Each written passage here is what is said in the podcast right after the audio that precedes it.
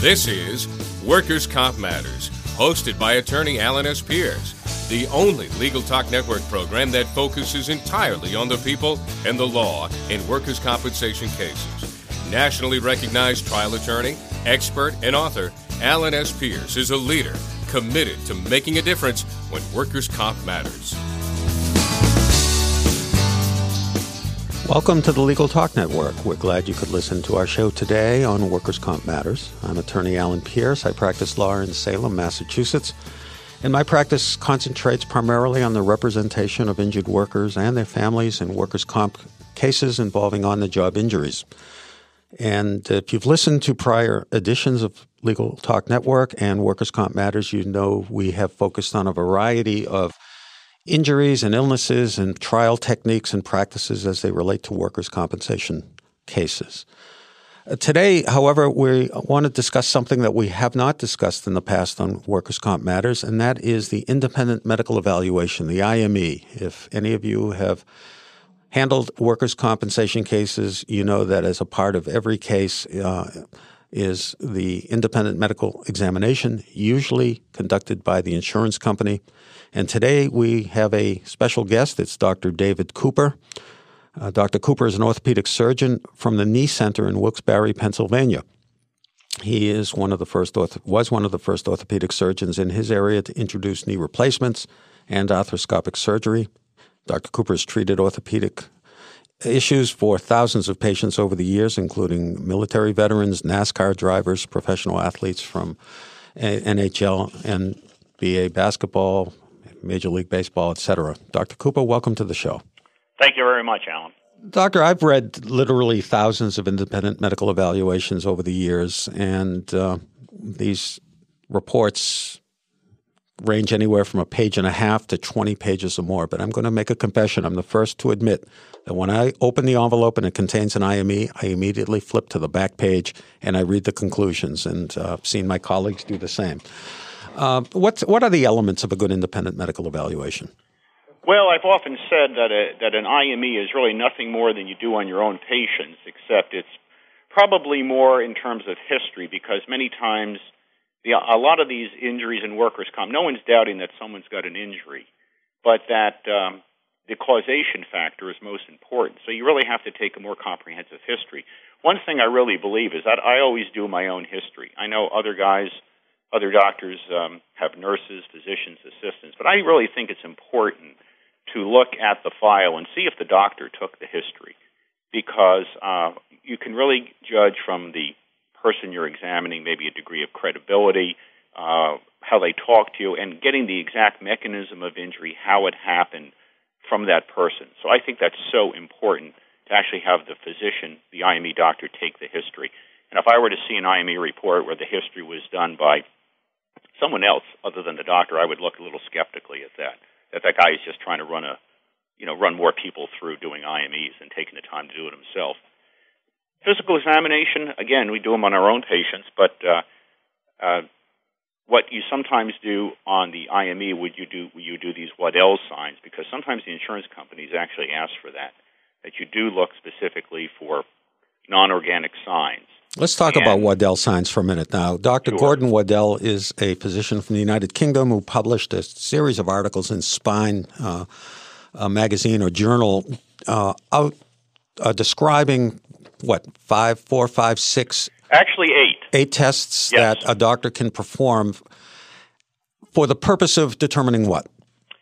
The it was originally designed to determine non-organic signs. In other words, it was not designed uh, to determine a psychologic diagnosis, commonly malingering. A lot of people mistake that.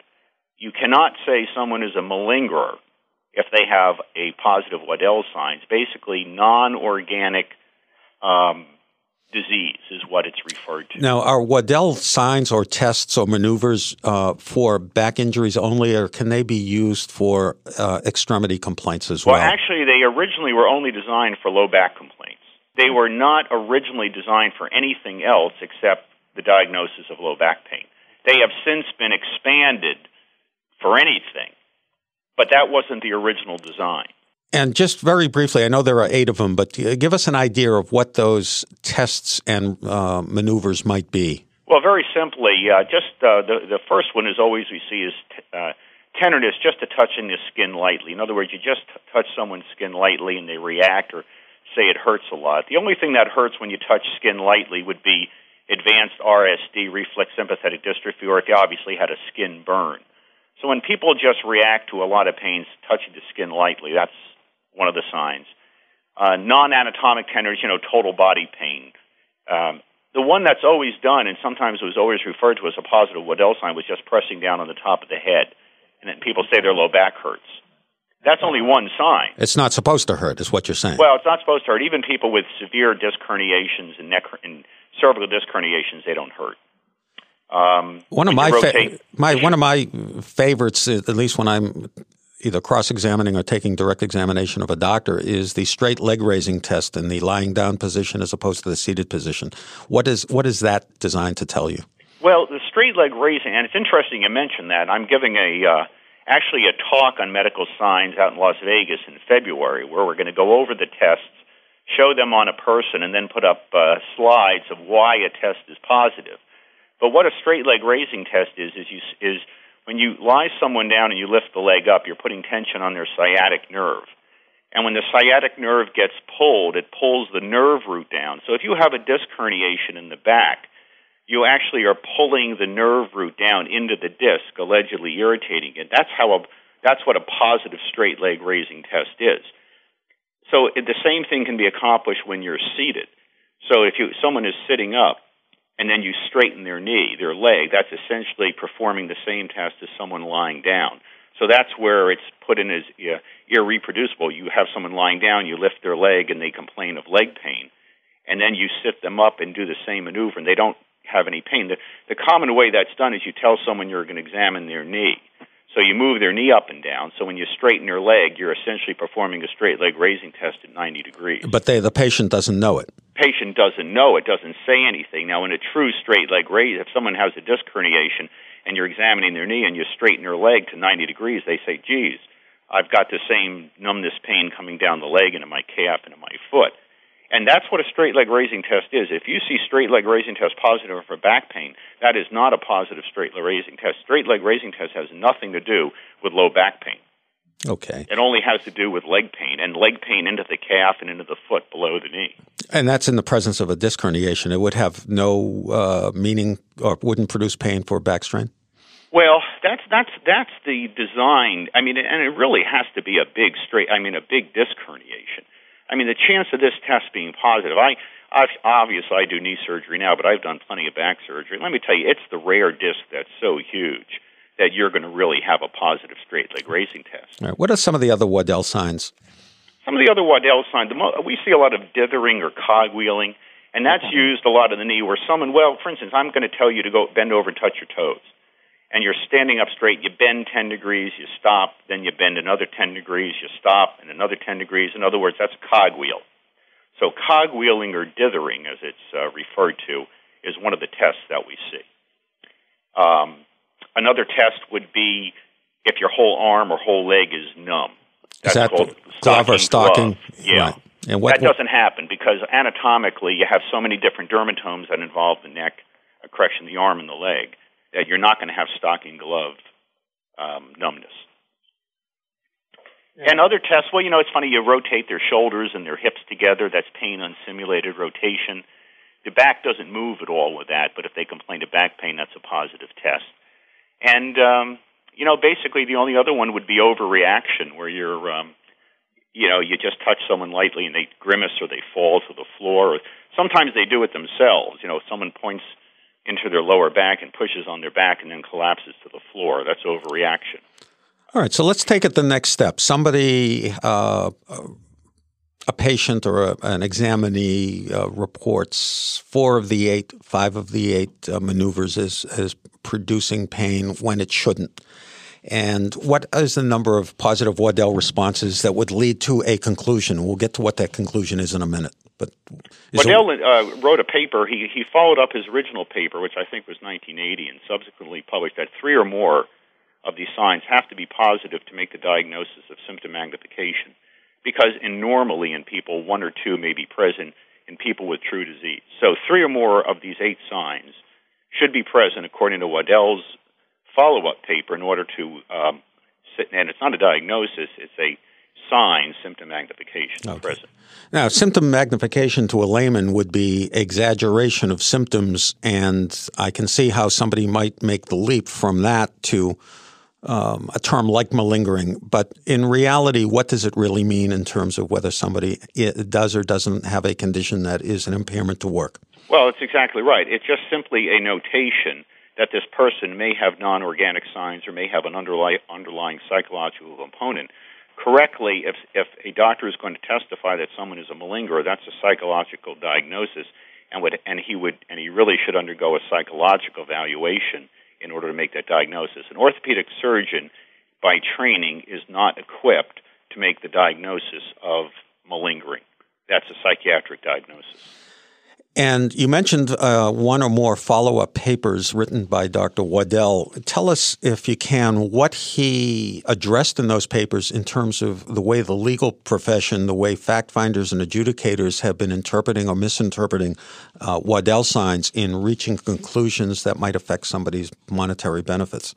Well, you would probably know that better than me, being an expert in the field as a lawyer. But from my general knowledge as an orthopedic surgeon, it, it's been overused too much number one, in making a psychologic diagnosis when that's not what it's for, and then not utilizing all the signs. In other words, if you're going to do Waddell's testing, and if I'm going to do that, I you should list all the eight Waddell's signs and whether each one was positive or negative. You just can't pick three, uh, just list three. And I see that all the time in the reports, and I think that's suspect. They put axial loading, this and that, but they really should put down the ones that are negative as well. Do all eight and say whether each one is positive or negative. Now, um, what other tests or um, maneuvers would an IME perform, let's say in a back case, uh, to rule in or rule out a particular problem?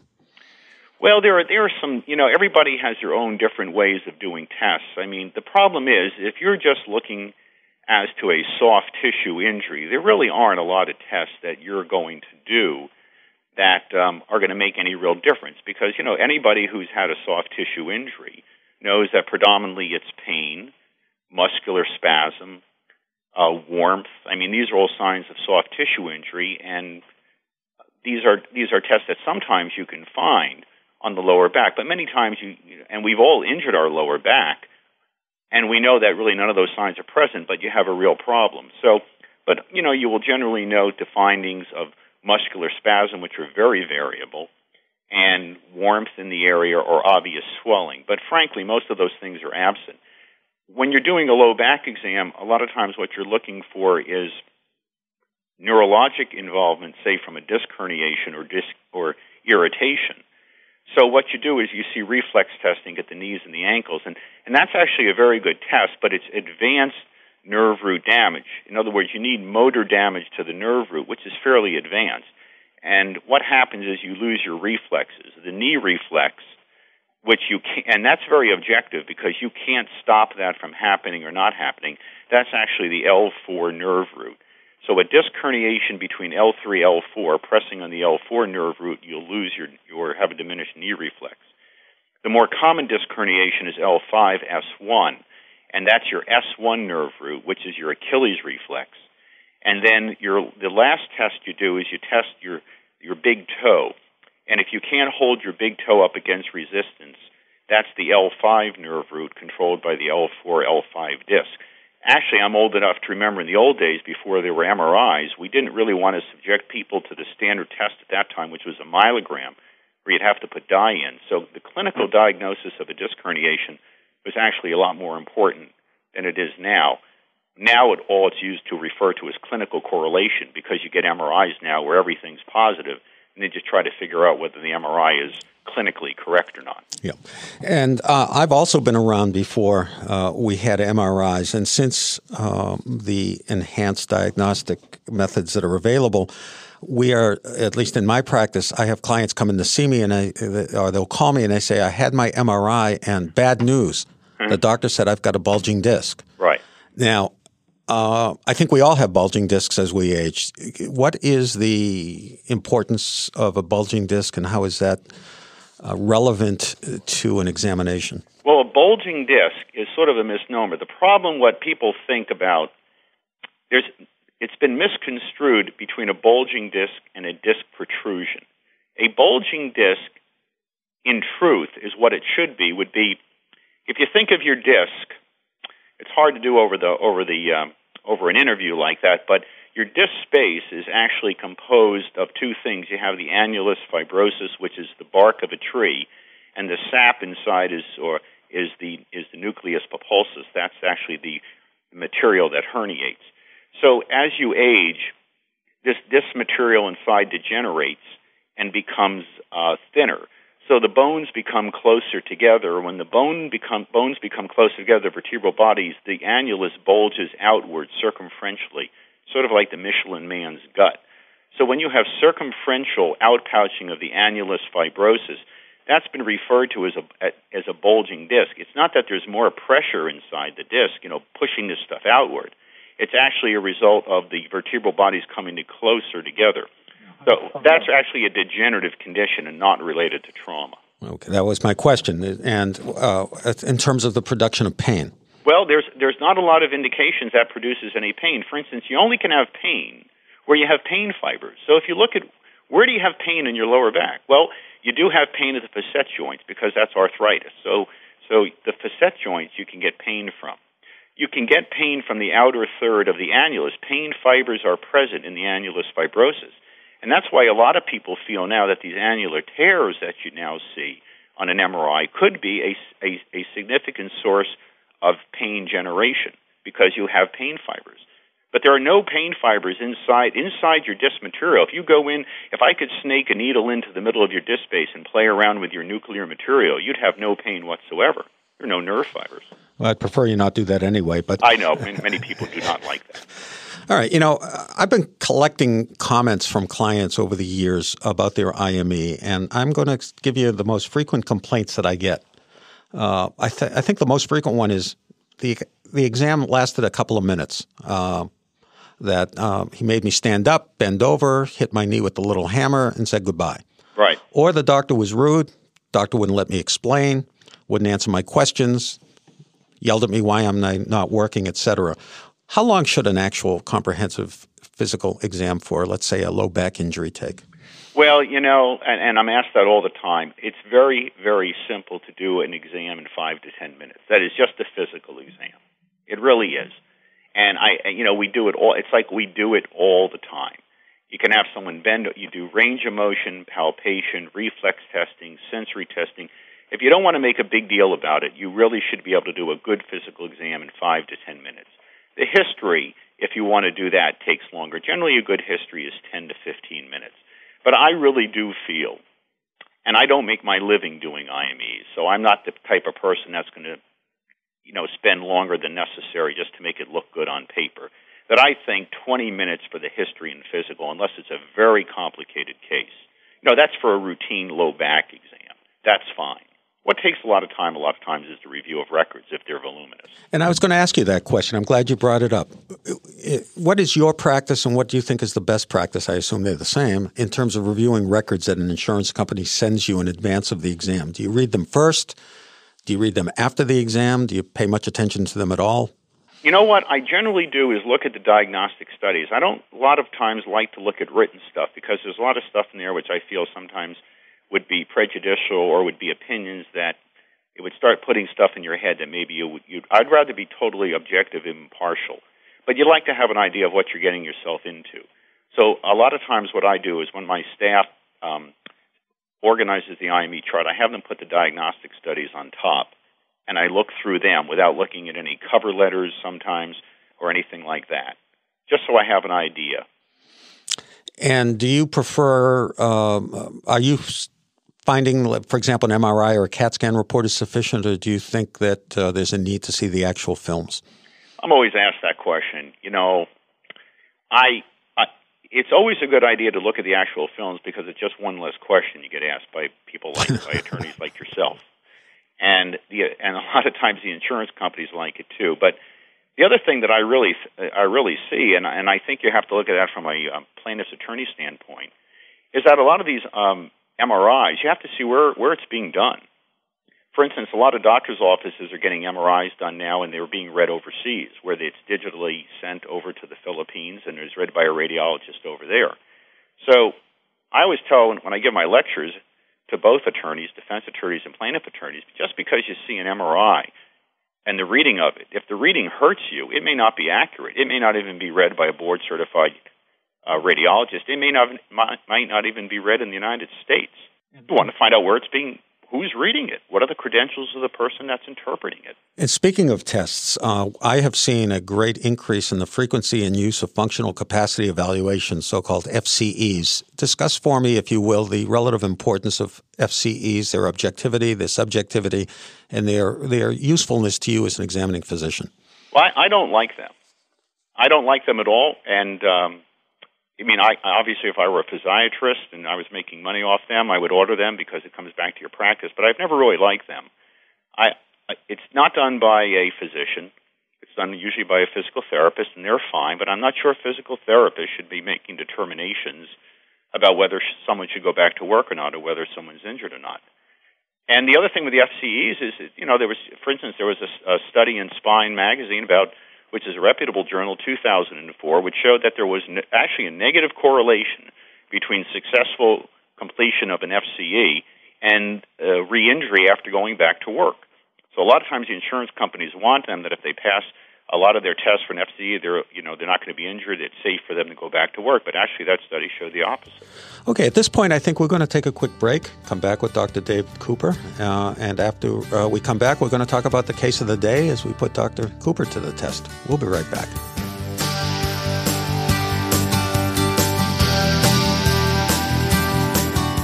We hope you listen to one of our brand new shows here on the Legal Talk Network, In House Legal, with attorney Paul Boyton experienced in all things in house.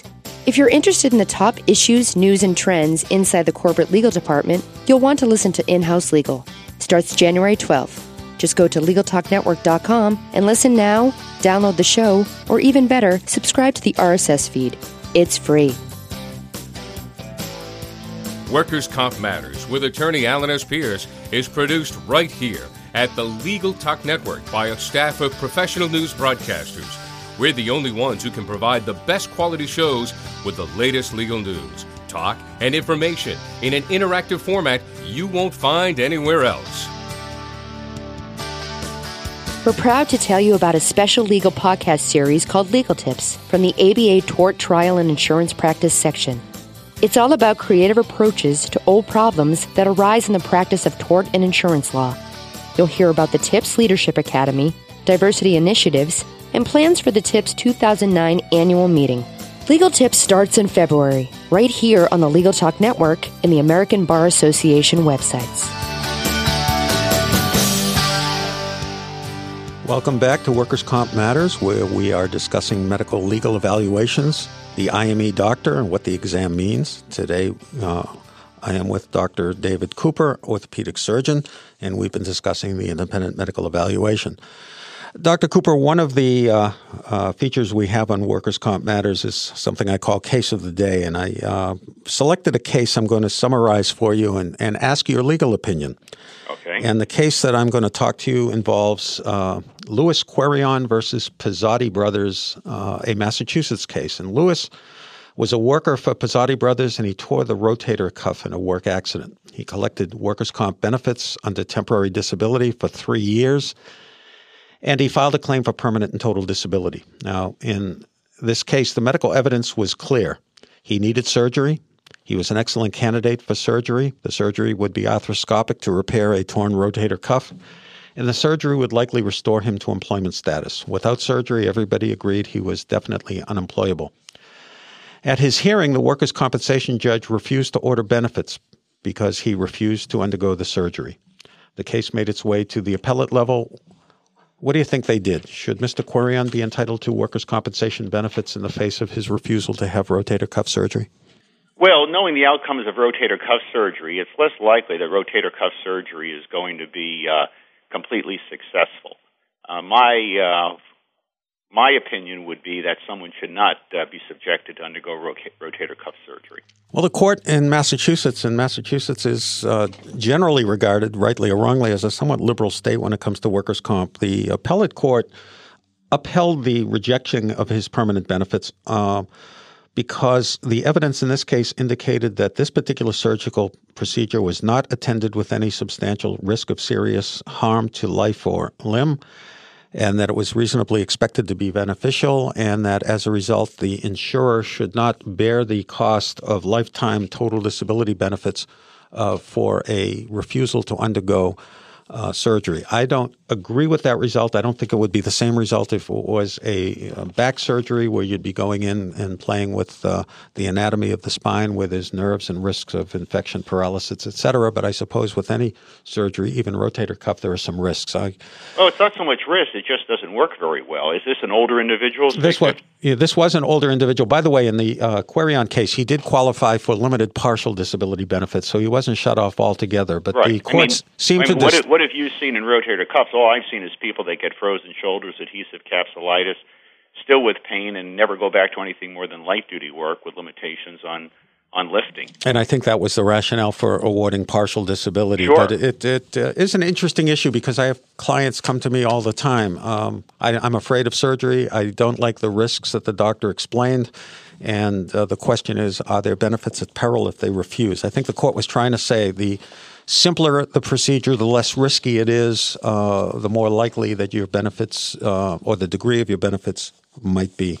Well, you know, it's risk. very rare people make a full recovery. That I would argue differently if it was carpal tunnel surgery or even a partial meniscectomy because those are associated objectively with very good results. But I haven't seen a lot of 50 plus workers undergoing rotator cuff repairs that are very successful. Certainly not in going back full duty, but limitations always seem to be uh, pretty much to sedentary or light duty work and so they're really no better off before after the surgery than they were before. Okay, as as we wind up, Dr. Cooper, uh, let me ask you this question. It may not be a fair question, but can you be fooled by a, uh, an examinee? Can somebody fool you? The only way I could be fooled would be if they give me a false history. I think I could be fooled by the history because I really have no way of determining whether they're being honest that way or not. But I don't think I could be fooled with during the physical exam. And in that regard, how do you regard, and I know some of your colleagues may have different answers, but the subjective complaints of pain? I've had some IMEs come back. I've seen some reports saying, I find no objective signs of continuing injury or disability, therefore, this person is fit to return to work without restrictions, despite the fact that this fellow is just full of complaints of pain, discomfort, limitations of motion, etc. What role, if any, is the subjective nature of of uh, uh, pain and, and the opinion of the examiner as to whether somebody can work or not? Again, it depends whether you're looking for subjective complaints of pain. For instance, the older workers, certainly we know people hurt from arthritis. But again, we're sometimes asked to differentiate have they fully recovered from, say, a uh, lumbar sprain strain?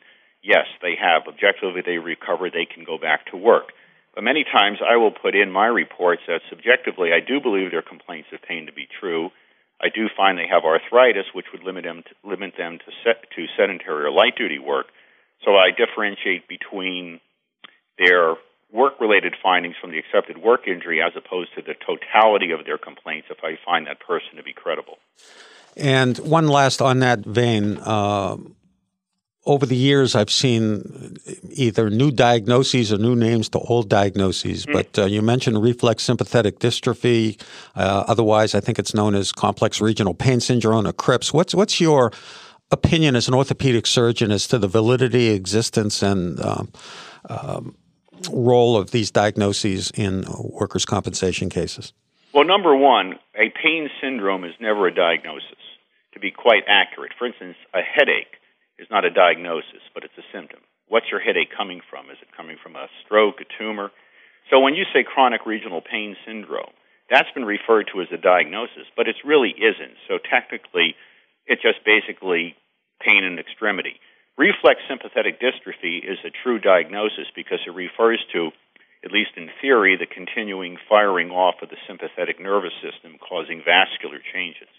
So reflex sympathetic dystrophy is a legit diagnosis chronic regional pain syndrome, I would argue, from a truly medical standpoint is a symptom, not a diagnosis. As a symptom, nonetheless, does it have any anatomical basis? No. Is it indicative? It's purely the, subjective. But well, if you have it, it's subjective. If I have it, it's subjective. It, it might it be a disabling condition that is uh, a result of a traumatic injury. I think that you can certainly have pain which goes unexplained, which is the true result of a traumatic injury. And I, I would say we all know we have headaches. We know headaches can be very disabling, but what's the cause of the headache? Many times the headache is the cause of the headache is never found out, but people have headaches. So I think with any subjective complaints, obviously in the right individual, it's going to have a real cause and would be related to trauma. Well, on that note, I think we'll end our show. I appreciate your coming on today, Dr. Cooper from Pennsylvania. We hope you'll join us again for another Workers' Comp Matters show. Uh, thanks for listening today. I'm attorney Alan Pierce. Go out and make it a day that matters. Bye bye. Thanks for listening to Workers' Comp Matters today on the Legal Talk Network, hosted by attorney Alan S. Pierce where we try to make a difference in workers' comp legal cases for people injured at work. Be sure to listen to other workers' comp matters shows on the Legal Talk Network, your only choice for legal talk.